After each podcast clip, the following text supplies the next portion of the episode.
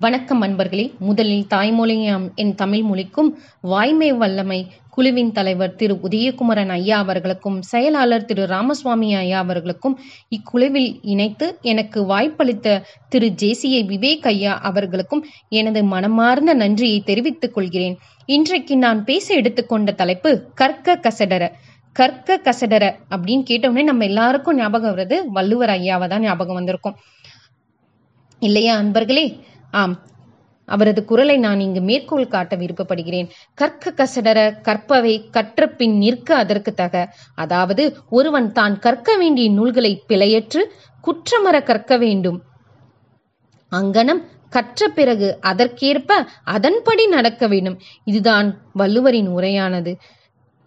இதை சொன்னவுடனே நாம நேத்து படிச்ச அல்ஜிப்ராவே ஞாபகம் இல்லைன்னு நம்ம பசங்க சொல்றதெல்லாம் கேட்டிருப்போம். அம்மாவா இல்லையா? நம்ம பசங்களுக்கெல்லாம் நேற்று படித்த அல்ஜிப்ராவோ இல்லை நேற்று படித்த லசனியை ஞாபகம் இல்லைன்னும் போது இதை எப்படி அமல்படுத்த போகிறாங்க அப்படின்ற கொஷின் நம்ம எல்லா மைண்ட்லேயும் தோணியிருக்கும். ஆமாவா இல்லையா? அன்பர்களே இங்கு ஒரு சம்பவத்தை நான் மேற்கோளிட்டு காட்ட விரும்பப்படுகிறேன். எனக்கு ரொம்ப பிடிச்ச ஒருவர் கல்வி தந்தை கர்ம வீரர்.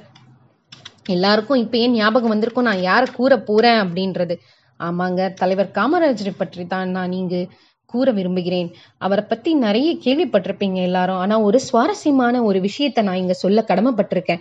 ஒரு நாள் காமராஜரை அவரை ஒருத்தர் பார்க்க வந்தாரு. அவரோட பேரனுக்கு வேதியியல் சீட்டு கிடைக்கலன்னு சொல்லி பார்க்க வந்திருக்காரு. அவரோட அவர் கல்லூரிக்கு போறாரு. கல்லூரி நிர்வாகத்தோட பேசுறாரு. அப்போ கல்லூரி நிர்வாகம் சொல்லுது இருபத்தஞ்சு சீட்டு தான் இருந்தது. நாங்கள் அதை கொடுத்துட்டோம். இவருக்கு சீட்டு இல்லை அப்படின்னு சொல்லியிருக்காங்க. ஸோ அப்போ அந்த ஒரு சீட்டுக்காக அங்கே பேச போன காமராஜர் இவன் ஒருத்தனுக்கு சீட் இல்லையா?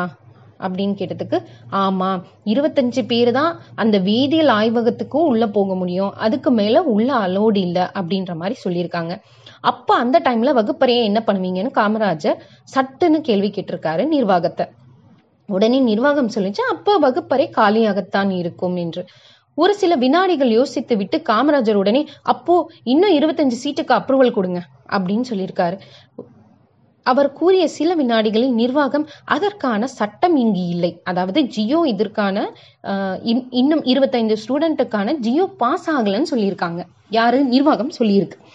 உடனே காமராஜர் இப்பொழுதே தார்களை ப்ரிப்பேர் பண்ணுங்க. அதாவது அதற்கான ஜியோவை ப்ரிப்பேர் பண்ணுங்க. நான் இப்பயே சைன் பண்றேன். இங்கேயே சைன் பண்றேன்னு பண்ணி கொடுத்து உடனே ஐம்பது சீட்டுகளை வாங்கி கொடுத்து அந்த மாணவனை அங்கு சேர்த்து விட்டு சென்றார். ஆம் அத்தகைய பெரும் மேதாவி கல்வி தந்தை என்று கூறப்படும் அவர் கற்கவில்லை. ஆம் இன்னொரு விஷயத்தை நான் இங்கு கூற விரும்புகிறேன். நூல் அறிவை விட அனுபவ அறிவு தான் மிகவும் முக்கியமானது. அதைத்தான் நம் வள்ளுவரும் கூறியிருக்கிறார். ஆம் அனைவரும் கற்க வேண்டிய அறிவு. இந்த காலத்திற்கு தேவைப்படும் அறிவு அனுபவ அறிவு அதாவது கல்வி அறிவும் வேண்டும். அதை விட அதை பெறுவதற்கு அனுபவ அறிவானது மிகவும் முக்கியமானது. இன்னும் இரு மேற்கோள்களை காட்ட விருப்பப்படுகிறேன் நடுவர் அவர்களே. கல்ல இரண்டினை உரசினால் தீப்பொறி வரும்னு கண்டுபிடிச்சது இப்ப இருக்க கோல்டு மெடலிஸ்ட் கிடையாது நடுவர் அவர்களே. அந்த காலத்துல மலை மேல இருந்து கல்லு உருண்டி வரதை பார்த்துட்டு சக்கரத்தை பண்ணானே அந்த கால மனிதன் அவன் படித்துவிட்டு பண்ணவில்லையா நடுவர் அவர்களே. அவர் ஏட்டுக்கல்வியை வைத்துதான் பண்ணினார்கள். ஆமையா இங்கு மேலும் ஒரு சிறு விளக்கம் கூற ஆசைப்படுகிறேன். என் மகள் என்னிடம் ஒரு நாள் ஓடி வந்து அம்மா நீ இந்த புக்கை படிச்சிருக்கியான்னு கேட்டா. அந்த புக்கை நம்ம எல்லாருக்கும் தெரியும் யூ கேன் மின் அப்படின்னு சொல்லிட்டு சிவா சாரோட புக்கு எல்லாரும் கேள்விப்பட்டிருப்பீங்க படிச்சிருப்பீங்க உங்களோட சின்ன வயசுல. உடனே நானும் என் பொண்ணிட்ட கூறினா ஆமா நான் படிச்சிருக்கேம்மா அப்படின்னு. அவன் என்னிடம் கேட்டால் are you still applying in your life அப்படின்னு என்கிட்ட கேட்டா. உடனே நான் மிகவும் ஆச்சரியமாக அதாவது அவள் என்னை வினாவினாள் என்றால் நீ இன்னமும் இதை உன்னோட வாழ்க்கையில் பயன்படுத்துகிறாயா? என்று கேட்டாள். நான் மிகவும் ஆச்சரியப்பட்டு போயினேன். அவளுடைய கேள்வி என்னை ஆச்சரியப்படுத்தியது. நான் அதிர்ந்து ஒரு நிமிடம் அவளை பார்த்து கொண்டிருந்தேன். பிறகு நான் சென்று விட்டேன். இதைத்தான் நான் இங்கு மேற்கோளாக கூற விரும்புகிறேன். ஆம் நாம் படித்தவற்றை நம் வாழ்க்கையில் அனுபவ அனுபவத்தில் உபயோகப்படுத்த வேண்டும் என்பதை நான் மிகவும் தெளிவாக கூற விரும்புகிறேன். ஆம் கடைசியாக ஒரு விஷயத்தை கூறுகிறேன். புத்தகங்களையும் நூல்களையும் படித்தால் மட்டும் போதாது நண்பர்களே படித்தால் மட்டும் போதாது.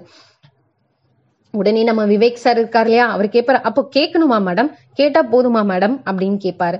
இல்லை நண்பர்களே நான் கூற விளைவது படித்து கேட்டு அறிந்தால் மட்டும் போதாது. அதை உங்கள் வாழ்க்கையில் அனுபவத்தில் செலுத்துங்கள். அதற்கான வெற்றியை ஈட்டுங்கள் என்று கூற விரும்புகிறேன். அதைத்தான் வள்ளுவரும் கூறுகிறார்.